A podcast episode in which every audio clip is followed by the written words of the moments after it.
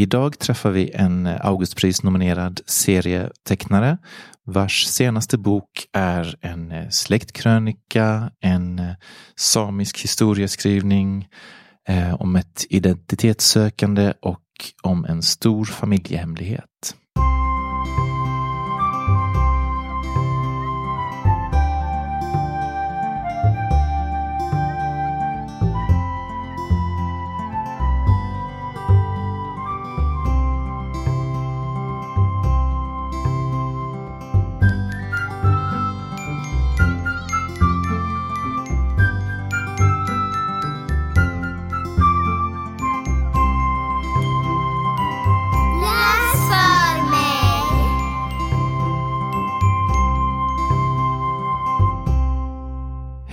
Och välkomna till avsnitt 34 av podden Läs för mig. Vi har det första avsnittet för i år när vi skriver 2022.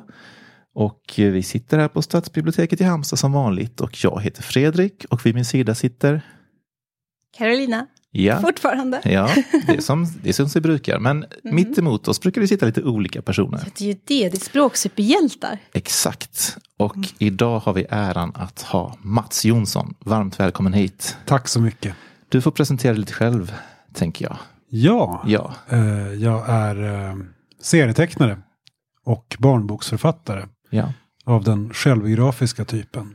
Och jag har gjort, vad är det, sju serieromaner och Ja. fyra barnböcker. Sen jag var 14, nej, nej, jag överdriver alltid. Sen jag, var fem, sen jag var 15 år så har jag ritat serier om mitt liv. ja Och det. det tänker jag fortsätta med. det låter bra. Eh, jag har ju läst merparten av det. Jag ska inte säga att jag har läst allt för då ljuger jag, men jag har läst det mesta. Eh, köpte den här, din första eh, Unga norrlänningar när den kom.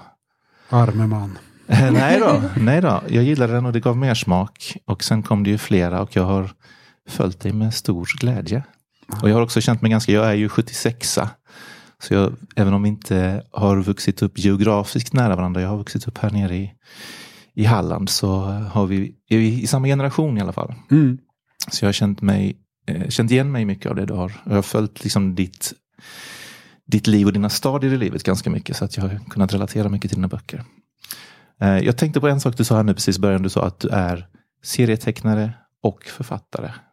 Mm. Barnboksförfattare. Ja. Ser du dig som eh, mer liksom författare när du skriver barnböckerna och mer serietecknare när du skriver för vuxna? Eller jag tänkte bara på den Ja. distinktionen där jag på. Ja, alltså det, det är ju märkligt det där. Jag har ju funderat en hel del på det. Ja. Så här, vad jag är. Och det händer ju då och då att jag får att jag ombeds uppge titel när jag ska Mm. dem i olika sammanhang. Ja. Eh, och, men det är någonting med just ordet författare. Det har jag alltid, jag har alltid sedan jag var barn så här, sett upp till författare. Ja. Och tyckt att det är det finaste man kan vara på något Ja. sätt.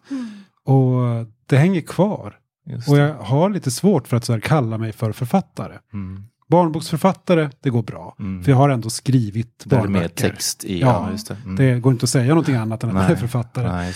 Men eh, det, det som jag tänkte med banorna att när jag växte upp och när jag ritade serier då i Ja, fanzinformat det. Mm. så var det det att serietecknare, det var vi på något vis allihop. Mm. Att- Lättare att ta till sig. Ja, eller att jag och, som. jag och etablerade kändisar Ja, som Joakim Pirinen eller till och med Robert Crumb, ja. vi var ju serietecknare allihop. Ja, just det. Men författare, det var sådana som eh, hade böcker på biblioteket och Mm. Ja, just det. var riktiga. Vi ska hålla fast i den tanken lite grann. För vi, jag såg, såg att du tittade på mig lite, att jag höll på att glömma ett stående inslag tror jag nästan. Och vi brukar samla på Språkminnet. Så jag ber dig Mats att dela med dig av ett språkminne. Mm. Mm. Det har att göra med dialekter. Mm. Och det, det finns ju en myt att det finns en dialekt som heter norrländska. För Norrland är ju ett gigantiskt geografiskt område där det fin- kryllar av dialekter Ja. som är väldigt olika varandra. Mm. Och språk. Ja, Ja. ja, det också. Det också. Mm. Men då är det det att jag på något vis kan se det som att jag, prat, jag själv, det jag pratar nu för tiden är något slags norrländska. Mm. För att mina föräldrar kommer då från Norrbottens inland. eh, längre norrut i Norrland. Sen växte jag upp då i Ångermanland, längre söderut. Och det är två helt skilda dialekter. Men jag har någon slags, inte blandning av dem, utan det är mer som att det har blivit en, jag tror att det är som en vagt norrländsk ton bara. Mm. Snarare än någonting, en riktig dialekt. Så det kanske man kan kalla norrländska. Mm. Mm. Och sen så själva minnet, det är ju då från när jag var mycket liten, jag kanske var fyra års ålder eller, eller någonting sånt. Då hade vi bott några år i Kramfors i Ångermanland. Och jag hade då, jag tror att det var så att jag hade varit hos min dagmamma ovanligt mycket för att Mm. mina föräldrar hade jobbat mycket. Mm. Och min dagmamma, dagmamma pratade ju förstås ångermanländska, eh, Bollsta-dialekt. Och det uppskattades inte av mina föräldrar. Okej. Och att jag då en dag då tydligen hade kommit hem och sagt Ja, nu kommer pappa på bred Bollsta-dialekt. Och då säger så här familjemyten att de så här genast hade packat in mig i bilen och så kört till Arvidsjaur. Och så hade jag fått vara där hela sommaren för att så här, tvätta bort den här dialekten. Ja, ja, ja. Nu var det väl så att det var ju sommarlov. Ja. Och min, mam- blev och min mamma var lärare så att hon hade också sommarlov. Ja. Så att vi, vi skulle ändå ha åkt till Arvidsjaur. Ja. Men Det blir roligare så Ja, det blir ju roligare så här. Ja, men tack för det, toppen. Eh, jo, men som sagt, vi kommer ju prata, vi- det här, om vi återgår till det här med ehm, eh, författare eller inte och så vidare och för, vad man förknippar sig med. Men det var ju faktiskt så att eh, den bok jag tänker vi ska prata mest om idag, som heter När vi var samer, den var ju den första då som vi kallar serieromanen som var nominerad till Augustpriset ja, Eh, i den skönlitterära kate- i den skön- kategorin, ja, märk ja, just det, märk väl. Ja, I men barn och ung har det ju hänt. Ja, Mm. Och det ska inte glömmas bort. Nej. Men, bra tack. Ja, Eh, men, men, just som sagt ja. i den, i den eh, skönlitterära genren. Så att, jo, för i barn och ung, där är det ju också där är det ju alltid mycket friare. Mm. I och med att det kan vara både bilderböcker, mm, serier och Precis. romaner. Ja. Så där, där är ju inte formen en fråga på samma sätt. nej. Men men om man säger det är ju det är ju fortfarande, jag, jag menar, jag ser det väldigt mycket som att det här är ju en, alltså verkligen en roman liksom. Eh, jag hade ju inte hunnit läsa just den här och eh, tog hem den igår och det har ju tagit mig ganska många timmar.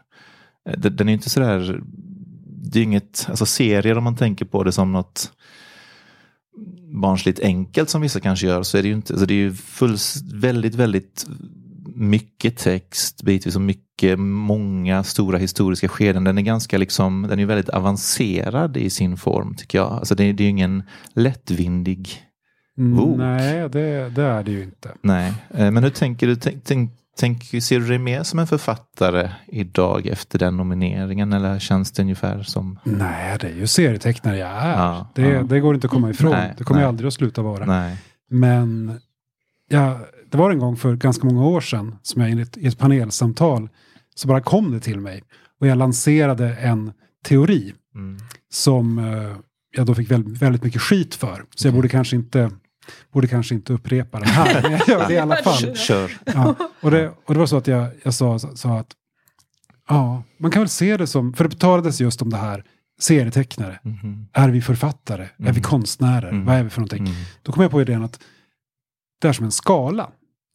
Där det är författare i ena änden, konstnär i andra änden. Och alla serietecknare går att placera någonstans på den skalan. Mm. Om man till exempel arbetar väldigt mycket med sina teckningar, kanske till och med gör eh, så kallade stumma serier utan text, Mm. då kanske man är väldigt nära konstnär Mm. på skalan. Medan jag då som jobbar mer litterärt Mm. och har väldigt mycket text, jag ligger då närmare författare. Ja.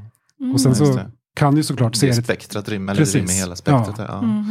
Ja. Mm. Ja, men klokt. Jag vet inte varför folk blev så arga, men det, Nej, det var- Nej. svårt att se också. Eh, Men, vi är inte ja, skråt heller. Nej, vi är inte det. Sätt, men Mm. nej, det lät väl klokt. Ja. finns ett spekt- ja. ja, Och inget är ju bättre än det andra, tänker jag. Det finns väl Nej. ingen värdering. Det är bara en skala från vad man jobbar mest med, liksom, tänker jag. ja, Ja. tycker jag med. Eh, snyggt. Men nu ska vi se här. Får jag har ju- fråga en sak ja, Fredrik? bara? visst får du det. Bara flika in där. För Ja. När du sa att du, du, du jobbar mer litterärt, jobbar du med text först? Oftast, eller hur, Ja. hur, hur, hur går det till för dig? Det har nog blivit så på något sätt. Ja. Att som då när jag gjorde Närvaro och samer till exempel, så börjar det ju med text. Det Mm. börjar med att jag skriver något slags synopsis helt enkelt. Mm. Eh, och den bygger också på så oerhörda mängder research. Så att Mm. jag har ju väldigt mycket anteckningar. Men det är väl helt enkelt att det börjar som text. Det börjar som stödord. Ja. Som blir ett lite mer matigt synopsis. Sen kommer bilderna in. Mm. När då gör ett bildmanus. Helt Mm. Enkelt. Som ser ut som färdiga seriesidor. Men är i mindre format och väldigt så här skissartade. Mm. kan man säga. Mm. Så att det, men texten föregår bilden. Bilden. Mm. Faktiskt så gör den det. Mm. Den gör det. Mm. Mm. Mm. Och den gör, du gör alltid de stegen. Du gör synopsis, bildmanus och sen liksom börjar du på... Ja, jag är väldigt, Mm, disciplin, väldigt disciplinerad. Ja, ja, och det är också precis. det att ska man göra en 340-sidig serieroman Mm. finns det inte så mycket utrymme för liksom, feeling. Nej, nej. Kanske för lite utrymme för feeling, jag vet inte. Men det är, det är lätt hänt att det blir väldigt disciplinerat. Mm. Mm, mm. Ja, men det, det funkar ju uppenbarligen. Men jag. feelingen, är det, kommer det där vid fröstadiet? Fröstadiet? Ja, när det kommer ett Ah, litet, för litet du menar frö till boken. Ja, jo, det är väldigt mycket feeling i säga, tankearbetet. Mm. För det Så känns det. som att du har, det andas feeling i dina böcker. Mm. Jo, jo det, är, det är ju ändå det jag tycker är det, det som är det roligaste av allt. Mm. Och som verkligen gör det till det, ja, men, det roligaste jag vet att syssla med överhuvudtaget. Mm. Är ju det här att även om jag arbetar självbiografiskt och dokumentärt eller journalistiskt ibland. Mm. Mm. så är det ju... Idéerna är ju ändå viktiga. Dels såklart idéerna till en bok och vad som ska ingå i boken. Mm. Hur, men sen framförallt hur det ska berättas. Hur man ska få alla de här delarna att smälta samman till en enhet. Och som dessutom blir njutbar att läsa. Ja. Det är när de fröna eller idéerna kommer. Det, och det är så här, för när jag arbetar med en bok så går jag verkligen och tänker på den i stort sett hela tiden. Mm, det är så. Mm. Mm. Ja. Ja. Och framförallt när jag, jag men, sysslar med någonting annat som promenerar, Mm. lagar mat, diskar. Vi har ingen diskmaskin. Eh, Mm. Eller framförallt i duschen. Det är ju Ah, då okej. Mm. duschen på Mm. morgonen. Det är då det, är då, det verkligen Det händer. börjar Mm. komma igång. Och, då, och det, är, det är en sån oerhörd lyckokänsla när man liksom får ett genombrott. Ja. och inser att ja, jag ska berätta det på det här sättet. Ja. Det, det. Mm. Och det tror jag ju att även allmän, författare i allmänhet känner Ja, igen. ja. Det där Mm. att, Det går Man- att få ja. eureka moments även om man inte är nedsänkt i badkaret. Det går Ja. att få dem i duschen också. Ja, precis, precis. Ja, precis. Jag fick bara en sån bild. Ja. Ehm, nej, men och sen som sagt, jag, det, det finns ju, du har ju som sagt gjort många och det är Hey Princess och Mats Kamp och Pojken i skogen och det finns liksom så mycket att lyfta här. Men så, så innan vi går in i, när vi var samen så har jag hittat liksom några några trådar tycker jag, eller några spår i dina, i dina böcker som är lite gemensamma. Du skriver ju självbiografiskt och jag tycker att man har sett, liksom, eller någonting jag har fastnat för är att du också beskriver, alltså en stor del av det blir ett föräldraskap som beskrivs i dina böcker. I och med att så, de tidiga böckerna eller de som handlar om din barndom oavsett när de har kommit kronologiskt handlar ju om dina föräldrar. Och, Mm. jag, och, och sen så Mats Kamp till exempel från när du blev förälder. Jag tycker det är ett så fint föräldraskap i dem. En slags trygghet och ett, ingen sån här ängslighet utan ett, ett lugn i föräldraskapet som jag ser i både dina föräldrar och eh, jag ser en sån värme Intressant. i familjen där. Liksom. Och, Intressant. och sen då precis när vi pratade om det så, så letade vi upp den här, eh, den som jag faktiskt inte hade läst heller. Mm, mm. Ja, Ja, nej, med, du kan, du, ehm, det är lite hemligt ju Med Fredrik. den barnboken, kapitelboken där Ja. Rotvält, nu kommer jag inte ihåg vad hette Mm. den då, men Rotvälterna Monster har... i skogen. Monstern. Just det. Ja. Och där är ju inte dina föräldrar så sympatiska i, i början där. De ser inte riktigt, eh, Mm. de lite grann eh, förminskar din rädsla, eller allvarligt i din rädsla för rotvältor. Men i övrigt så har jag liksom, jag har inte läst, jag har inte hunnit läsa om alla de här nu inför detta, men jag har en, kän, en, min känsla av att det är väldigt varmt Mm. föräldraskap, liksom, väldigt fint. Ja, jag undrar om tricket är att vara enda barnet. Mhm. Ja just det, det är ju, åt, det är ju samma Mm. i, Ja, ja. för att jag, jag, jag är ju enda barnet själv Mm. och min dotter är också det. Mm. Mm. Och jag undrar, för att du säger inte på något vis att det skulle vara bättre, Nej. men att det blir annorlunda. Mm. Det har jag tänkt ganska mycket på. Jag gjorde ju aldrig det när jag var barn, för jag menar, man saknar ju inte det man aldrig har haft och man växer ju ändå bara upp på ett sätt. Men när jag själv då blev förälder och även började dra paralleller till min egen barndom, Mm. så är det ju det att om man är ensam med sina föräldrar, då tror jag att man lätt kanske kan få en annan sorts relation. Mm. Att man ändå, um, på gott och på ont, Mm. umgås mer på den vuxnas, de vuxnas Just det. villkor. Ja, just det. Så jag tänker det att när då vår dotter Ellen var liten och vi gick på museum till exempel. Ja, Hade vi haft flera barn, då hade de ju farit omkring och lekt. just det. Och det är inget fel med det. Själv, Nej, själv, nej. självklart Nej. inte. Nej. Men istället så gick hon med oss och tittade Ja. på konsten Mm. och pratade om den. Just det. Och det, det blir någonting annat. Och, då, och det är någonting som jag ändå känner nu när hon är 15, snart 16 år. Mm. Att jag tycker om hur vi är som familj. Ja. Jag tycker om den relation vi har. Att, den är, att vi pratar ärligt med varann. Vi är rakt på sak, men Mm. väldigt så här försöker också vara varma och kärleksfulla. Mm. Och hon får vara delaktig i beslut och det har hon fått vara ganska länge. Mm. Mm. Så här. Och det, ja, Mm. och, och, återigen, jag säger inte att det är bättre, men Nej. det är annorlunda. Ja, Ja, Än- precis. Än om, man har, än om man har en, en skock Ja.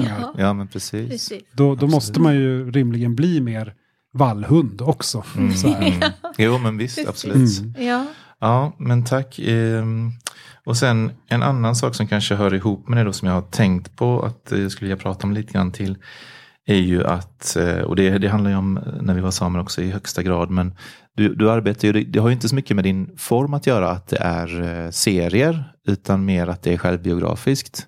Att när man eh, jobbar självbiografiskt så, så handlar det inte bara om en själv, utan det handlar ju om folk runt omkring en. Mm. Liksom man, man lämnar ut sig själv, men man lämnar också ut andra. Hur mycket det har du såklart funderat över, du har säkert fått frågan många gånger också, men för våra lyssnare och jag för mig själv också så vill jag ändå liksom lyfta det ämnet lite grann. Hur, eh, har du fått mycket, har det blivit konflikter? Hur tänker du kring, kring eh, din dotter? Och så här, hur mycket har ni pratat kring det och hur mycket? Ja, ja oj, nu skulle jag kunna, jag skulle kunna Ja, det här skulle vara breda hela det här avsnittet till en kanske. essä, Ja, verkligen. precis. Det får nog Men- vara min sista fråga här, förutom Obs huvudboken. kulturkvarten liksom. Ja, ja. Nej men det, det, är ju, det är ju jättekomplicerat förstås. Ja. Och för att man har ju alltid rätt att skildra sitt eget liv. Mm. Litterärt eller hur som helst. Ja. Men samtidigt så, eh, ingen människa är en ö. Nej. Menar, det går heller inte att skildra sitt liv Nej, utan går- att dra in nej. andra människor. Nej. Och då blir det problematiskt Mm. på en gång. Mm. Och det här var mycket jobbigare för mig, ska man säga, när jag var yngre. När mitt, så här, mina förhållanden både till eh, vänner och till kärlekspartners, vad man ska säga, var mer fluktuerande och mer Mm. livligt. Som Mm. det tenderar att vara när man är yngre. Ja. Och eh, ja, det, det var mer konflikter och det, ja, men det hände mer helt Ja. enkelt. Det kunde ju skapa underhållande serier. Ja, Men sam- ja. Jo, men samtidigt så blev det ju, tycker jag ju själv att jag gick över gränsen ett antal gånger. Mm. Och framförallt då i min debutbok Unga norrlänningar. Mm. När jag inte riktigt hade någon uttänkt plan. Nej, Jag hade inte riktigt koll på vad det egentligen var jag gjorde. nej. Och sen även i Hey Princess, eh, min andra bok. Sen efter det så har det väl lugnat ner sig. Ja. Och sen ställer sig ju då inför problemet när jag då har en familj. Att så här lämna ut den familjen. Mm. Och boken Mats Kamp handlar om att få, få barn. Mm. Och där gjorde jag, fattade jag då beslutet att jag skulle bryta. Boken skulle ta slut när då min dotter är gammal nog för att ha egna minnen. Just det. För att inte på något vis kontaminera hennes barndom Nej, genom att skildra den. Just det. Mm. Mm. Och eh, att tiden fram, när hon är så liten att hon ändå inte kan minnas. Det, det har jag rätt, tar jag mig rätten att skildra. Ja. Men hennes medvetna barndom, den ska hon skildra själv om hon vill det. Ja, någon just gång. det. Mm. Mm. Äh, sen så har jag ju då använt henne rätt mycket i mina Ja. serier Ja. dess ändå. Mm. Fast Mm. det är lite grann, det, det, det är lite annorlunda för att i boken Nya Norrland som kom Mm. sen, Mm. där är hon med då och då. Men där är det mer, där är hon mer som en sidekick. Mm, mm. Hennes personlighet kommer inte fram, det handlar Nej. inte om henne. Nej. Utan det är mer bara att jag behöver ett barn här som, som säger, som, Ställer fråga som så. ställer, Ja. ställer liksom frågor på ett barns sätt. Mm. Det är det som behövs här. Mm, Mm. mm. Vänta, jag har ett barn, hon får göra det. Just det. Och sen nu så, jag ritar ju serier var tredje vecka i tidningen Arbetet. Jag har gjort det. ett par år. Mm, Och där är hon med ganska ofta som Mm. sidekick. mm. Men jag menar, nu är hon ju 15 år gammal. Ja, hon är hon fullt kapabel att säga bu Ja. eller bä. Mm, Precis. okej. Och, Ja. och, hon, och det är också, det är också det att jag använder det som sidekick. Det är Ja. inte baserat på hennes verkliga personlighet Nej. alls. Utan Mm. hon är bara en seriefigur. Mm. Och det tycker hon är helt okej. Mm. Hon bara skakar på huvudet och Ja. suckar i stort sett. Ja, okej, ja. Mm. ja, men toppen. Det var bra eh, komprimerat svar på den frågan, tycker jag. Mm. Grymt. Ehm, men nu ska vi se. Idag när vi sitter här och spelar in så eh, ska du också genomföra ett författarbesök hos oss och det är ju då baserat primärt på när vi var samer. Just det. Ehm, och som sagt, jag läste den nu i, igår kväll och idag har jag läst den. Och, eh, men kan du, kan du, vill du, den handlar mycket om en familjehemlighet och en liksom identitetssökande och eh, historieskrivning. Den, den är så stor, men om du vill Ja, beskriva den på något sätt. Att, eller om du kan... Ja. Mm. Dra den så kallade hisspitchen. Ja, men exakt. exakt. Fast vi får nog åka hiss ganska många våningar. Ja, men det, men, det, eller väldigt vi. långsam hiss. Ja. Nej, men eh, den handlar ju då, utgångspunkten kan man säga, det är då ja, familjehemligheten Mm. som fanns, rent fysiskt fanns i min farmor och farfars hus. Just det. Mm.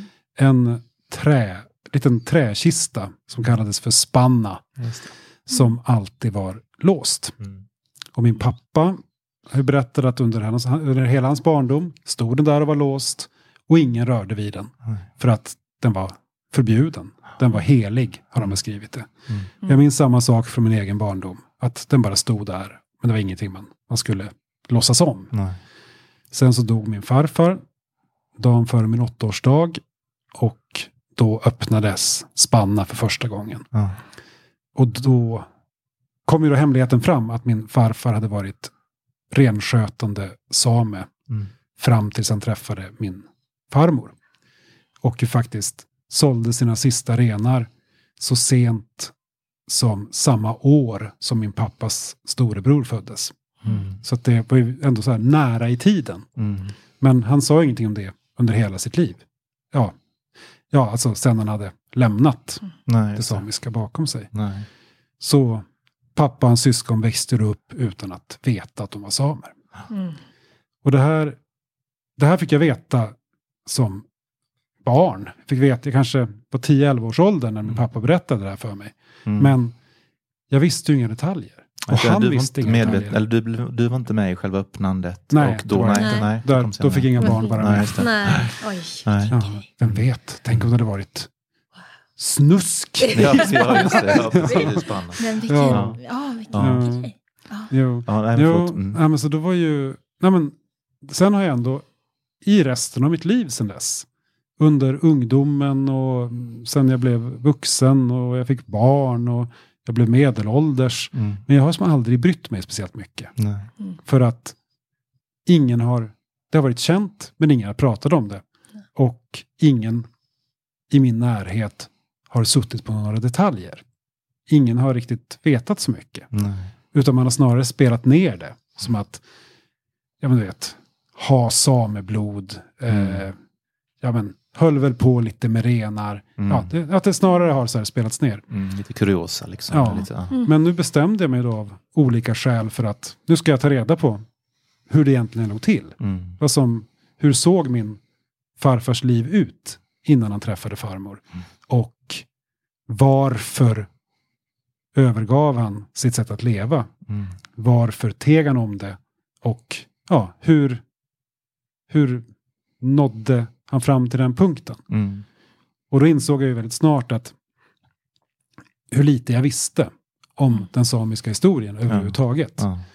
Och då insåg jag att jag måste lära mig den också. Ja. Mm. Även för att då mina läsare måste jag ju då förutsätta vet lika lite. Precis. Så jag måste lära dem också. Ja.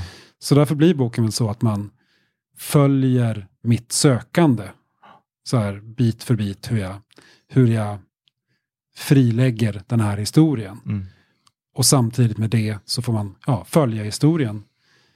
Från, från att inlandsisen drar sig tillbaka. Ja, just det. Det börjar från början. Ja. Från Och, eh, sen hoppar jag faktiskt ganska många Ja. tusen år fram i tiden. Men, men i alla fall.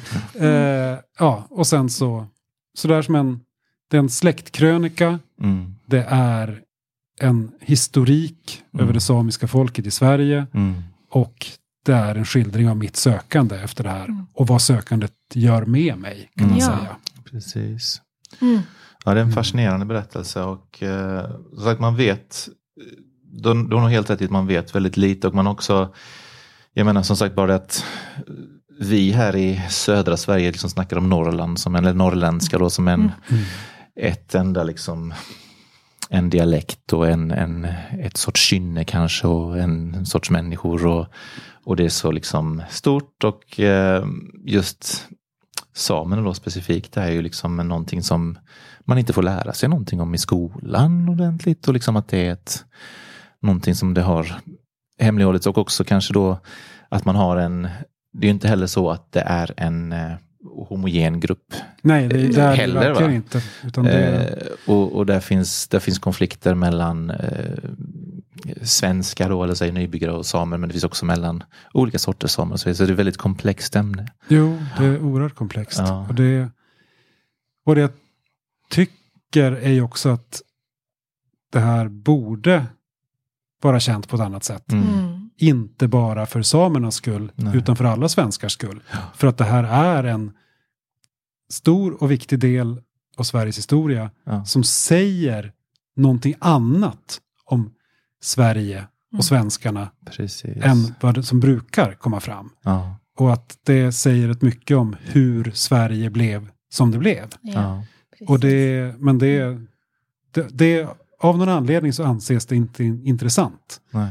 Jag menar, i, jag menar, tänker hur det, hur det har sett ut och ser ut i skolorna. Mm. Hur det är när man i, ja, men i historieböckerna. Jag, ändå, jag är absolut inte så att jag har plöjt igenom alla historieböcker. Nej, nej. Men, men jag har ändå så här eh, skummat lite och, och försökt se hur landet ligger. Mm. Alltså både böcker riktade till vuxna och böcker riktade till barn. Mm. Och det är ju det att samerna är i stort sett inte med i den här historien. Nej. Att, att man, ja men det, det, det, är ju, det är ju det vanliga. Att, Mm. att man, man läser om, om kungar och en och annan Mm. drottning och Ja, adelsmän. precis. Jag menar Mm. överhuvudtaget så är ju arbetarklassen väldigt Osynlig. Ja. Men, men det är ju det att jag tycker, men som ett exempel med Fredrik den förste Ja. på 1720-talet. Som jag, jag minns ju det att i skolan, då fick vi lära oss att han gjorde ingenting. Han var, han var lat och Mm. han tyckte om att äta mycket. Mm. Mm. Och, och dricka och ha älskarinnor. Mm. Det får man lära sig med honom. Ja. Eh, men varför inte nämna? Det hade väl varit mer intressant att berätta att Fredrik den förste även skrev ett påbud om att alla samer utanför lappmarken skulle fördrivas Mm. till lappmarken. Mm. Mm. Vilket ledde till en av de största, man får säga, etniska rensningar Mm. som har skett i Sveriges historia. Men det, det är det som ingen som vet. Nej. För att det, det, det Nej. berättar man inte. Nej. Nej, nej, nej, nej. Han, var, han, var, han var lat och Mm. glupsk. Ja. Det, Alltså jag tänker huvud, Ah. huvud- överhuvudtaget så får man ju, alltså i den här boken och jag, jag, jag har ju varit eh, inte helt ovetande om detta, det har ju framförallt kommit på tal en hel del under senare år i olika Mm. forum också. Men, men under hela ens uppväxt har man inte haft någon koll på detta och jag tycker att hela nationen Sverige får sig Alltså den ena törnen efter den andra när man inser att man, man jag har i alla fall haft en kanske ja, något naiv bild om man ser ändå Sverige som en tidig demokrati, ganska tidig med kvinnlig rösträtt, liksom schyssta värdegrunder är ganska bra. Men så liksom börjar man liksom, först hör man om jag har Vipeholmsanstalten och hur man Mm. ser på, alltså det är inte alla medborgare som har varit, eh, alltså de höll på ända in på 70-talet och homosexuell, homosexualitet såg som en sjukdom fram till 79, det är liksom i våran livstid. ja. Eh, det är liksom, eh, ja, Sverige som nation eh, Mm. de har inte varit så helylla om man säger så på många Nej, sätt. verkligen. För vissa har de ju varit bra, men inte Mm. för hela nationen. Och jag, ehm, sen tycker jag också, kopplat till det här, jag, jag reagerade också på ehm, att du i den här boken också är väldigt tydlig med att inte eh, det vill jag prata med dig om, att inte överdriva eller på något sätt. Du har varit väldigt tydlig med när inte bara samerna har farit illa, Mm. men vad jag menar just när att ehm, om samerna far illa så ja, det var, det var tufft för de fattiga nybyggarna också. Eller att, som jag vet mot slutet när du pratar om eh, vem som var mest förtryckt, om det var din farfar som same eller om det var din farmor som kvinna, vem som var mest förtryckt och osynliggjord. Så du har ju liksom hela, Ja. eh, har du varit lite rädd för att eh, man ska säga, uff, det är så svårt när man, när man tar, behandlar sådana här saker att, att verkligen ha ryggen fri och Mm. peka på alla Jo. andra grejer också. Men jag tyckte det var väldigt snyggt gjort. Ja. Det, var väldigt, liksom, det blir väldigt sakligt och liksom inte den här rödglödgade ilskan som man också har berättigat känner. Men den är väldigt balanserad och Jo. sakligt framställd alltihopa tycker jag. Jo, nej men det är det att den här rödglödgade ilskan har jag använt nog mycket i en del andra böcker. Mm. Och jag har väl kommit fram till att den inte alltid är det mest effektiva. Mm. Ja. Kombinerat med humor, absolut. Mm. Ja. Men, men jag, jag har inte hittat så mycket humor i det här ämnet. Nej, Och nej. det, det är också det att jag... Nej men, det är ju väldigt så här kalkylerat att jag har velat vara saklig. Ja, ja, Eh, att det ligger nära till hands att välja den mer aktivistiska vägen. ja. Mm. Men samtidigt så är det ju det att jag, jag vill ju vara ärlig. Ja. Jag vill lägga fram det jag hittar. Att, att det var fruktansvärt med den stackars Lars Nilsson som brändes på bål för att han fortsatte att tillbe de gamla gudarna. Mm. Mm. Eh, men han var, vad vi vet, den enda same som avrättades för sin tro. Mm. Eh, och det var ju då vid samma tid som häxprocesserna, Ja, just det. när hundratals Oj, ja. människor Ja. Ja. avrättades Mm. för så kallad trolldom. Mm. Så att det, man måste ju sätta in det i det sammanhanget. Mm. ja, precis. Att det, och jag tror också faktiskt det att kanske går ut på halis nu, men i och med att jag har vuxit upp utanför den samiska kulturen, Mm. jag har vuxit upp som så att säga vanlig svensk, Mm. så har jag inte personligen drabbats. Eller jag är ju drabbad i och med att jag har, Ja, jo, du har i och med att förlorat jag, har, din... ja, jag har Mm. förlorat min, min historia Ja. och behövt ta fram ta den fram på egen hand. Mm. Så absolut, jag är drabbad. Mm. Men jag har ju inte vetat om att jag varit drabbad. Nej. Jag har, jag har, och då, då är det möjligt att det är lättare då för mig att välja den mindre aktivistiska vägen. Mm. Än om jag liksom vuxit upp med att kallas för Mm. lappjävel. Mm. Då, då är det fullt möjligt att den rödglödgade vreden Mm. är det enda sättet Just det. man får fram det på. Och det har jag all respekt för. Mm. Ja, men, Men- absolut. Men att jag tror att jag ska... Ja, nej men att jag har, jag har lyckats tygla den. Ja, faktiskt. och jag tror det är väldigt en smart sätt. För det här landet, den här blir ju väldigt, den blir väldigt trovärdig och den blir väldigt liksom, jag tror det är lättare att ta till sig också när man inte känner sig, för jag menar jag, vi som tillhör majoritetssamhället och nationen Sverige har ju en jättestor skuld i detta.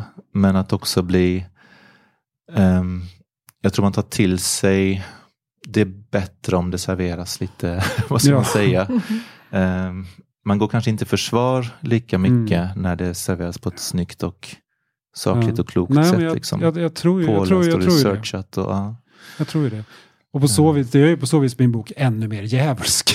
Ja, ja. Eh, att den, är, att den, är en fälla, den lockar in läsaren i en Ja. fälla. ja, ja sätt. precis. Men, Precis. jo, nej men att På det, ja, men det är också så att jag, jag tycker också det att sett då till vilka övergrepp som då faktiskt ändå skildras, så jag menar, de räcker. De talar Ja. för sig själv. Ja, men precis. Jag behöver inte understryka Nej. hur hemskt det här är. Nej. För att det är snarare att ju, ju mindre jag understryker det, desto hårdare slår Drabbar det det. Ja. på något Mm. sätt. Ja.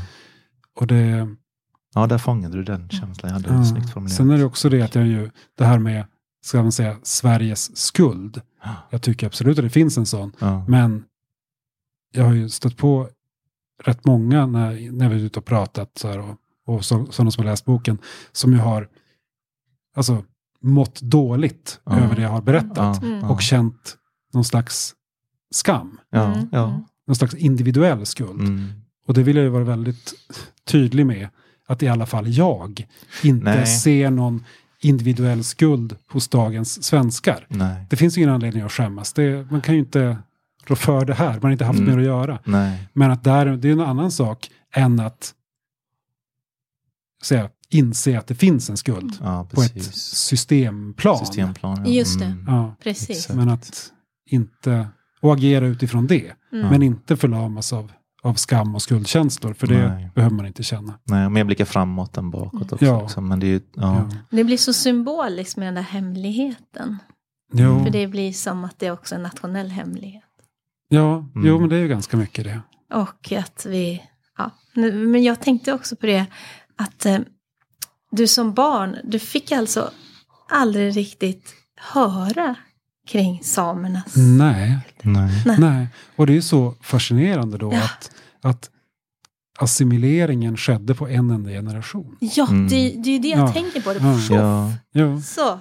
Och det är så många jag har träffat och pratat med och fått brev från sen boken kom. Mm. Mm. Som ju har, har exakt samma erfarenheter. Mm. Fast då är det ju, i många fall så är det så att den här assimileringen skedde, assimilation, assimilationsprocessen inleddes några generationer tidigare. Ja, okej. Så att det, det. det är i princip stört omöjligt att få, att få någon klarhet i Mm. saker och ting. Mm. Att ändå säga, jag och min släkt på så vis hade tur att det skedde så sent som det gjorde. Mm. Så Ja, att det ändå, Mm. det ändå Till och med. Ja, Mm. så att det, det är ändå lättare att få att fånga det på något sätt. Just det. Men du sa också att det var som en resa i dig själv, för dig själv. Ja, det var det verkligen. Ja. För att, jag menar, när boken, alltså när, när jag ritade de första sidorna i boken, Mm. hade jag ingen aning om hur boken skulle sluta. Nej. För att då hade jag, jag ritade och gjorde research ganska mycket parallellt. Mm, mm. Mm. Så att, eh, ja, när jag var mitt i boken visste jag inte heller hur den skulle sluta. Nej. Det, och det, det var ju... Men det finns en replik i boken när jag har träffat en avlägsen släkting, Jörgen, som fortfarande är renskötare det. i Mm. Malå, där Mm. min släkt kom ifrån. Och så när min fru hämtar mig efter att jag har träffat honom så frågar hon, ja hur känns det då? Och så svarar jag, eh, jag är lycklig, ledsen och omtumlad. Mm. Och det, är nog så jag, det, kan det kan också vara en beskrivning av hur hela Hela bokprojektet resan. Mm, mm. kändes. Mm. Det, att jag är lycklig över att ha fått veta så mycket, att min Ja. värld har vuxit. Mm. Och att jag har även träffat en massa människor jag inte skulle ha träffat annars. Mm. Samtidigt så är jag ledsen över ja, de hemska saker jag hittade. Mm. Och framförallt och omtumlad då av alltihop. Mm. Så här. Det, Mm. Precis. Uff. Ja, eh, ska vi ta en liten... Eh, Tycker du det? Jag tycker Ja. att vi tar en, eh, ett litet, en fikapaus här och En bjuder på. liten. ja, kan Mm. behövas. Mm. Ja, och då är det ju så här va, att det är en bok kopplad. Och vi kommer ju behöva någon som läser. Mm. Och det var här böckerna var, Fredrik. Just det. Ja, oj, de flyger ut. Fikat flyger ut genom håligheterna här. Ja, vi skulle vilja be dig läsa i din Ah. egen bok. Världens räddaste katt. Ja, det var det länge sedan jag läste. Var det det? Ja. Alfabeta. Mm. Ja. Och eh, du ska få läsa de här två sidorna. Oj, ja, ska inte välta några vattenglas. Nej, Ja. Vet du Ingmarie, idag sa mamma och pappa något jättekul. Jag ska få en katt. Åh, vad roligt. Har du tänkt på vad den ska heta? Mm, Rosa. Vilket fint namn. Och det passar ju perfekt på en katt. Vet du, om ni reser bort någon gång, då kan jag ta hand om henne. Och, om- och om hon kommer ner till mig kan hon få, nog få lite mjölk på ett fat. Men ta gå in till Lasse nu och få en kola. Min riktiga mormor dog när jag var bebis, men jag får kalla Ingmarie för mormor. Farfar är också död, men jag kommer aldrig kalla Lasse för farfar. Han är inte elak som Karl, men han sitter bara där i sin fåtölj. Han är jätte, jättegammal och nästan blind. och det är svårt att höra vad han säger. Ta en cola pojk, säger Lasse. Tror jag. Det finns lakrits, choklad, nöt och gräddkola. Lakrits är godast. Jag skyndar mig tillbaka ut till Ingmarie. Hälsa med det, säger Lasse. Tror jag. Åh, åh, Vad snyggt, tack så Ja, mycket. och vet du, här i Halmstad så finns det någon som heter My Fält. Aha. Ja, hon gör världens godaste cola. Ja men fantastiskt. Och lakrits. Ja men vad bra. De är ju bäst. De är bäst. Varsågod. Tack så mycket. Och man får alltså äta samtidigt. Är ju- det är rätt roligt att se hur man pratar sen efter Mm. ett tag. Precis. Ja, Jag men kände det blev tvära kast, men vad fint det var att få Ja, en del av den tack. också. Och jag Eh, tänker på just den här nakna sårbarheten som finns i barnböckerna. Eh, den är så direkt. Mm. Det är som inget filter, precis som barn är egentligen. Ja. Och jag tänker på hur, hur, ja, men hur, hur kommer man dit? Att man kan skriva det på det självklara sättet. Ja, Saker som är, jätt, som är rätt svåra, som handlar om Mm. rädslor. Speciellt Mm. rädslor. jo det är mycket rädslor. Det, Ja. var, det var mycket rädslor i min barndom. Ja. Jo, nej men det var ju, alltså, min väg så till att börja skriva barnböcker, det var ju då det att jag, först gjorde jag då min, alltså en, en serieroman för vuxna som heter Pojken i skogen, Ja. som Just det. handlar om min barndom. Mm. Och eh, då var det, några år efter att jag gjort den så stötte ihop med Anna-Klara Tidholm, Ja. den legendariska barnboksförfattaren. Mm. Och då, då var det så att hon, hon, hon kan också vara väldigt direkt. Hon så här i princip tryckte upp mig mot en vägg och sa, du måste göra en barnbok. Okej. Jag har läst Pojken i skogen och den har ett så bra barnperspektiv. Mm. Skriv en barnbok. Mm. Och vem var jag att säga emot? Nej, så, gud, det gör man så jag tänkte inte att nej, så jag, jag gjorde det. Mm. Och då funderade jag väl där med, för Pojken i skogen, den hade jag som bara skrivit Mm. utan att tänka. Mm. Och eh, som någon slags idiot savant. Att Ja, det okej, bara, Jag, bara, jag bara kör. Mm. Men då, nu var det ändå mer att du ska hitta någon slags ton, tänkte Ja. jag. Mm. Just det. Och då slog det mig att tonen jag skulle använda, det var tonen som jag använde när jag pratade med min dotter. Mm. Okej. Mm. Eh, som ju då kanske var sexårsåldern eller något sånt där. Mhm. Att, ja men, och det blev lite grann det här som vi var inne på tidigare. Det här med, ja men att ha det här direkta tonen till sitt barn. Mm. Och, ja men, prata som man gör med vem som helst på något sätt. Mm. Det är kanske det som det handlar om. Mm. Prata som med vem som helst. Mm. Mm. Ja, just det. Ja, Just det. Man Mm. behöver, visst, man behöver inte använda ord som multistruktur. Så, men men, men i, i, i tonen, och här, ja, Mm. men den där direktheten på något vis. Ja. Mm. Mm. Och ja, sen satte jag mig bara och skrev. Och så Mm. blev det som det blev. Mm. Och det, ja, Det förklarar saken. Mm. jag hoppas det. Får du upp kolan? Ja, Den, var, den, var- är liksom välpaketerad. Ja, den hade Mm. kordong sanitär kring sig. Mm. Ska vi se här. Men jag har en till sak, förlåt Fredrik. Men jag har en jätte... Nej, alltså du, du ber alltid om ursäkt, du får fråga saker. du också, men eh, visst, jag, jag är väl huvudkörare idag, men jag du vet får att du är prata. huvudkörare. Ja. Du håller i ratten. Men Ja. jag, jag är ganska bra på att sitta bredvid. Ja, Mm. Gud så gott. Ja, det alltså. är som knäck. Jag Var vet. Alltså som Mm. seg knäck. Mm. Alltså, mm. toppen. Ja, jo, det här med urbefolkning. Jag tror vi alla behöver en urbefolkning. Nej, men så Den här känslan av att höra till någonting. Mm. Mm. Och det är jag nyfiken på hur du upple- upplevde det här ursprungliga. Kunde du komma tillbaka till det på något sätt? Rötter. Mm. Jo, det är ju... Ja, men det är lite grann som att jag hittade någonting som jag inte visste om att jag hade saknat. Mm. Ja, just det. Och det... Jag kände det väl... Började väl känna det redan när jag arbetade med boken och hade kontakt med folk som var väldigt välkomnande och så. Men framförallt efter att boken kommit och jag Mm. åkt runt så jag, på platser så här i Västerbottens inland och så här. Och, Mm. och det när jag varit så här i, ja, i Malå där mycket av boken utspelar sig. Mm. I Lycksele, i Tärnaby. Så här, och, ja men att folk, ja men, ja men det kändes väldigt mycket som att komma hem. För, att, Mm. för att just, ja men jag träffade andra samer och andra skogssamer, den Mm. grupp Mm. Mm. som vi ju kommer från. Precis. Eh, och nej, men att jag verkligen känner mig så välkommen och att, att, att, att, ja, men att det finns någon slags samhörighet Mm. som går bortom vad man jobbar med eller vilka åsikter man har eller Mm. vilken skola man går på eller sådana saker. Utan det är Mm. någon slags naturlig samhörighet. Och det, det är ganska omtumlande, Mm. måste Ja. jag ju säga. Mm. Det förstår jag. Faktiskt.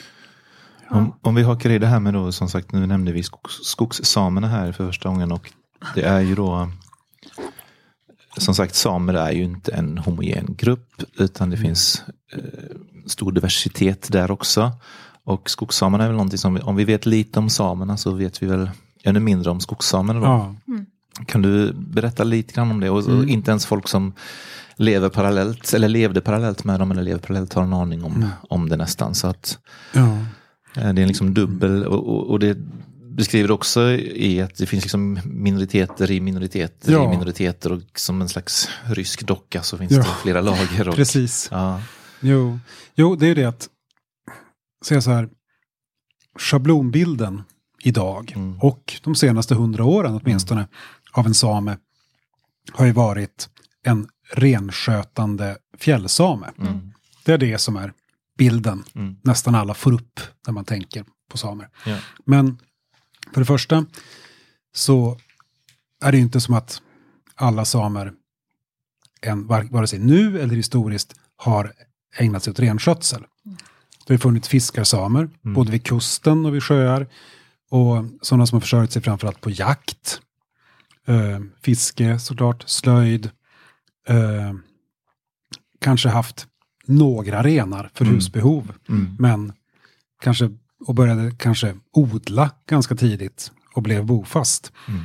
Men, eh, men, det, men det är ju den här bilden med samerna med de stora renjordarna mm, som mm, sitter fast. mm, Eh, och då skogssamerna, de levde ju då historiskt i, ja men egentligen all, hela Norrlands skogsland mm, och längre söderut än så. mm, Mm. Från Tornedalen i norr ända ner till Mälardalen i söder.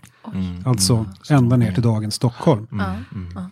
Men sen så, och, och skogssamerna har ju då historiskt, ja men, ofta levt på jakt och fiske, hantverk, Mm. eh, haft antingen rena för husbehov eller haft renjordar. Just det. Mm. Men man är, det som då ändå har skilt renskötande skogssamer från fjällsamerna är att man aldrig har varit i fjällen. Nej, just det. Utan man har, man har eh, nomadiserat i skogslandet. Just det. Fast ja, man, man har mindre jordar än fjällsamerna och då behöver man röra sig över mindre områden. Mm. För betet räcker längre. Mm. Så, Just det. och eh, sen så har skogssamerna då genom århundradena eh, ja, antingen assimilerats, Mm. Här, gått upp i den svenska bondebefolkningen, Mm. blivit bofasta, Ja. gift sig med svenskar eller svenskor, Mm. fått barn ihop och så har kulturen urvattnats och försvunnit. Det. Eller så har de tvångsförflyttats. Just det. Och, Och det Ja. här som hände 1928, nu kommer jag inte ihåg namnet på. Ja, det var- men de- ja, 1928 staten- års ja, renbeteslag. Just det. Då Det staten ju- bestämde. ja. Staten bestämde att om man inte var, om man inte hade renar så var man inte längre same. Just det. Då fick man inte vara medlem i samebyn. Nej. Och, eh, Förlorade jakt och fiskerättigheter. ja, och precis. ett Riktigt dråpslag för. Ja, och det var ju som jag gestaltade i boken ett stort yxhugg rakt Mm. genom det samiska folket. Ja. Och som ju då skapade en splittring som Mm. vi fortfarande ser idag. Mm. Mm. Och det är ju då statens verk. ja, Det. Mm. precis. och, det, och det var ju det var ju då ja, det var liksom den slutgiltiga koloniseringen kan man säga. ja, just det. Och det är ju fascinerande det här att man vill ju gärna ha en bild av att saker och ting blir bättre och bättre. Ja. Att historien är en framåtrörelse. Mm. Men ser man på den här historien så är det snarare tvärtom. Ja. Att förtrycket tilltog och tilltog och tilltog Mm. för att sen kulminera så, ja, sent 1800-tal, tidigt 1900-tal. Mm. Och alltså 1928 Men då är Sverige en demokrati. Ja. Precis. De här samerna som behandlas på det här sättet, Mm. de har rösträtt. Mm. Men det tjänar ju föga till. Ja, ja. Så att det, det, och det är nästan det som är det. Det är en sån märklig känsla. ja, ja men Att- absolut. Att ju mer demokratiskt Sverige blir, Mm. desto, desto hårdare behandlar man sin urbefolkning. Mm. Mm. Så det, Ja, det är jättetufft och, och, jag, om vi har du fått, jag tänker det finns mycket, det, vi som lever här nere ser ju inte så mycket av det på daglig basis men det finns, alltså, det är inte bara heller som du säger en historisk eh, historiska missgärningar och sånt, utan det finns ju, det lever ju kvar och det är fortfarande och det finns, har du, har du mött någonting, alltså har du fått några negativa, några hat eller några, har du fått några spilter? För jag, jag tänkte, jag såg lite grann på, på det, jag följer dig på Instagram också och det stod någonting, för det har ju börjat prata lite grann om det här med eh, Sara Lidman, eh, Mm. till exempel, där inte skildrar samerna liksom finns inte i Ja, de just det. böckerna. Och det var någon som hade kommenterat någonting på det, ja men ja, du representerar ju inte alla, det här whataboutism, liksom att Ja, någon, jo, jo. ja du, du hade ju inte med 25% invandrare i eh, vilken det nu var och så vidare. Mm, Just det här med Ja, man kan inte beskriva ett problem utan ja, jag, Mm. jag tycker inte man ska vara rasist. Nej, men vad gör du för delfinerna då? Liksom. mm, ja, hur, hur ska man ta, hur, hur, det är inte, hur, hur ska man tackla sånt där? Liksom? Ja, jag vet inte. Jag tror, jag tror att som till exempel den här personen, som jag ju, jag har inte en aning om vem det är, Nej. en anonym person på Instagram. Mm, Eh, men ett intressant exempel. mm. För jag tror inte att den personen har någonting specifikt emot samer. Nej, nej. Jag tror att den personen har, har någonting emot wokeness. Mm, mm, Att det är en person som gärna vill bara jiddra. mm, mm. Det är som fyllegidder. Det är Mm. inte mer än Mm. så. Nej, men lite trollning. Men överhuvudtaget, Ja. har du fått något annat? neg- Alltså, ja, någon... alltså det, jag har fått väldigt lite. Mött väldigt lite negativt mm, måste jag mm, säga. Mm. Det är ju skönt. Ja, skönt. Ja, precis. Men eh, det har ju varit ett och annat som, till exempel jag blev ju väldigt, jag får nog säga chockerad, Mm. när jag ju fick ett ganska rått, en ganska rå kommentar också på Instagram i höstas. Okej. Eh, när det var en person som skrev eh, någonting i stil med Jag tycker att samerna ska ta och chilla lite. Ni blev, ni blev erövrade. Det, här, det suger att bli erövrad. Get Eh. on with it, ungefär. Eh, Just det, ni var svagare, vi var starkare. Get on with it. Och det här, det var ju inte så speciellt trevligt formulerat. Nej. Men det fascinerande var ju då att ja, den här personen var då inget eh, liksom, trollkonto, utan Nej. det var ett förnamn och ett efternamn och ett Mm. foto. Mm, Och jag lyckades ju då ta reda på vem den här personen var. Mm, ett ganska ovanligt namn. mm, Och det finns ju en schablonbild av samehatare. mm. Att det är så här olyckliga, sjukpensionerade, skoteråkande Mm. män i Norrlands inland. Eh, men den här personen var ju då en man, bit över 30, bosatt på Kungsholmen i Stockholm och eh, satt i ledningsgruppen för Sveriges största vårdföretag. Oj. Mm. Mm. Okej. Attendo. Ja. Ja. Oj. Eh, det, ja, det får jag visst säga. ja. Det, jo, så Ja. det, det, det, ja, det är fascinerande. Mm. Jag, ja. jag undrar varifrån hans... Jag kan, bli så, kommer. jag kan bli så fascinerad av, man ser ju liksom mycket på, alltså sociala medier kan ju göra fantastiska saker men också helt vidriga saker och hur mycket folk vågar skriva Mm. helt, alltså när man ändå tittar på ett konto så ser det väldigt, så det ser ut att vara en vanlig människa med fru eller ja, arbetsgivare. Ja. Alltså man tänker sig vad, ja, det har blivit någon Ja. slags förskjutning i hur man, vad man Ja. vågar säga och tycka känns liksom rimligt. Och, Ja, jag tycker det ur sig. väldigt menar, den, här vågat. den här människan har ju uppenbarligen gjort eget namn och att du säger företagsnamnet tycker Mm. jag är helt rimligt. För det Mm. den har ju inte gjort någonting för att dölja det och det var ett Nej, ja, visst. väldigt övertramp. Jo, nej, och faktiskt jag, jag är ingen vän av deplattformering, men jag tänkte, jag, in- när jag läste på om honom såg Mm. jag att han även hade jobbat på Boston Consulting Group i många år. Okej. De som förstörde Nya Karolinska i Stockholm. Aha, ja. Och jag tänkte att ja, men det här är ju ett as. Mm. Han förtjänar vad han får. Mm. Så jag, och jag sparkar inte neråt. Nej, nej men exakt. Så att jag, Mm. jag skrev faktiskt ett mail till hans chef. Mm. Mm.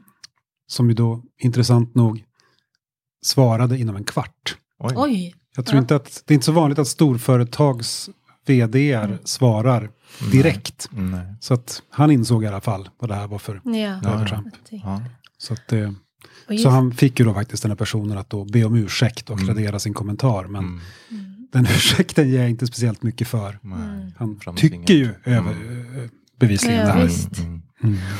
och samtidigt är dialogen så viktig för det händer så mycket i hela världen kan man känna att det skakar just på grund av mycket rädslor. Om vi pratar rädslor, det är ju det där. Mm. Det går ju ner till den rädslenivån. Men vad är din ledstjärna i det här? Vad, vad ser du? Vad är lösningen Mats? Min ledstjärna? Ja! Ja, förstår. Lustigt att du frågar. eh, för jag har ju en ledstjärna kommit Ja. fram till. Och det är ju Ja. folkbildning. Ja. Ja. Mm. Mm. För att det kanske inte kan lösa allt, men det är vad jag kan göra, känner jag. Mm. Mm. Och det, att då göra den här boken och att åka runt och prata om den Mm. Mm. är ju, ja men det, det, det är det jag vill. Jag Mm, vill bilda mm, folket. mm. Ja. För att vi har fått veta alldeles för lite Mm. och jag vill att vi ska kunna, ja, alltså jag vet inte hur mycket konfliktnivån sjunker av det, men jag tänker att ju mer man vet Mm. så, får man ju, så blir ju gråskadorna fler. Det Precis. blir mindre svart och Ja, vitt. men exakt. Mm. Man kanske får lättare att nå fram till varandra. Ja. Och det, för att det är många, både i den här frågan och i alla frågor, Mm. så är det ju folk som gärna ja, men, har starka åsikter Mm. som inte alltid är så väl underbyggda. Nej, men exakt. Man vet inte varifrån de kommer Nej, egentligen. men utan, precis. utan det, man bara tar sig rätten att tycka. Ja. Mm. Men, Precis. eh, ja, och då Ja. måste ju det att sprida kunskap faktiskt kunna göra saker och ting bättre. Mm. För att om man, om man läser min bok och fortfarande tycker att samerna ska chilla lite, Mm. så ja, men då får man väl göra det. Men då, Mm. Då har man då, i alla fall. då har man i alla fall, då kan man i alla fall basera den åsikten Mm. på någonting. Mm. Inte på någonting man läst på Twitter eller Nej, precis. hört Nej. någon säga. Nej, någon sa. Nej, men alltså, nu ska jag peka Åh. med hela handen här Carolina, för det, var, Åh. det var en jättesnygg eh, fråga vi fick in och jag hade velat prata jättemycket om när vi var samer och den här scenen med silverkragen som du förstår Mm. Mats vad jag menar om när jag, Mm. när jag säger. Men jag tänker att vi ska inte gå igenom hela boken heller utan det ska ju folk, vi önskar att folk ska läsa den. Mm. Och vi har folkbildat nu hoppas jag idag och vi Mm. kommer folkbilda ikväll för du ska ha ett författarbesök här nu i, i inspelande stund i alla fall. När vi säger detta så ska det vara författarbesök om en stund. Eh, Men vi har en fast programpunkt som vi måste hinna med till också. En annan slags ledstjärna och att det är att du ska få nominera en språksuperhjälte, Mats. Ja, eh, det får bli en postum nominering. Mm. Men det borde väl gå det också. Det Det går gör det. alldeles Ja. ut. Mm. Och då tänker jag att nu när suttit här och pratat om behovet av folkbildning och sänka konfliktnivån i samhället Mm. så ska jag dra mitt strå till stacken Mm. genom att då välja en person väldigt långt från där jag själv står. Mm. Nämligen eh, den ökände Lunda-akademikern och översättaren och mycket mer Åke Olmarks. Ja, okej. Ja. Mm. Som Mm. översatte tolken. Precis, va? Ja, han översatte tolken. Mm. Mm. För att han har ju fått, han fick ta väldigt mycket skit för sin översättning. Ja, Och det finns ju numera en ny, nyöversättning. precis. Men jag bär ju som många andra hans översättning väldigt Mm. nära hjärtat. Hand upp här också.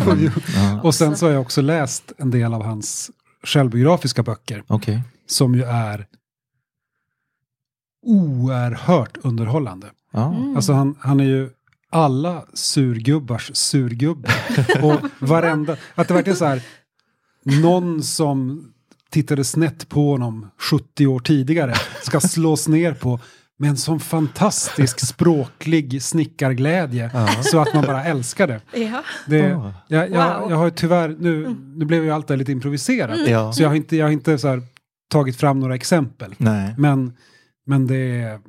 Nej, nej men, så, ni får tro mig på mitt ord. Ja, Ja, men vi får ju kolla upp det här. att det är Jag blir sån- supersugen på Att det är en sån fantastisk språkglädje. Ja. Ah. Och, och så den här språkglädjen som grundar sig på en kombination av gammaldags bildning Mm. och att man är sur som en ättika. det, är- Ja, det, blir, blir oerhört underhållande. Ja, Ja, ja. men fantastiskt. ja, och då ska du också, du är ju också vår språksuperhjälte här. Just det. Och du kan ju få, Åh, varsågod. tack. Och så ska du få en Språksuperhjältepinnen. liten pin för våra. Åh, ja, men tack så mycket. Men det är Precis. vi som tackar. Ja, vi precis klockar in eh, precis vid timmen här så det blir Har vi perfekt. gjort det? Ja. Åh. Och Skönt. så att jag skulle kunna prata i en timme till. Ja, men men men, eh, vi tackar så hemskt mycket Mats för att du var med oss. Tack själva. Det var Fantastiskt fint. Mm. Och gott. Ja, vad Ja. härligt. Eh, vad vi gör nästa gång vet vi inte helt spikat just nu Nej. Carolina. Men vi kommer komma med ett avsnitt Det när ni vi minst ju anar det. Ja, vi är lite oregelbundna men eh, värt att vänta på måste vi säga. Verkligen. Ja, Ja, det Så- kommer här praliner till oss. exakt. Ja. Så tack för idag och Mm. hej då. Hej då. Tack och hej.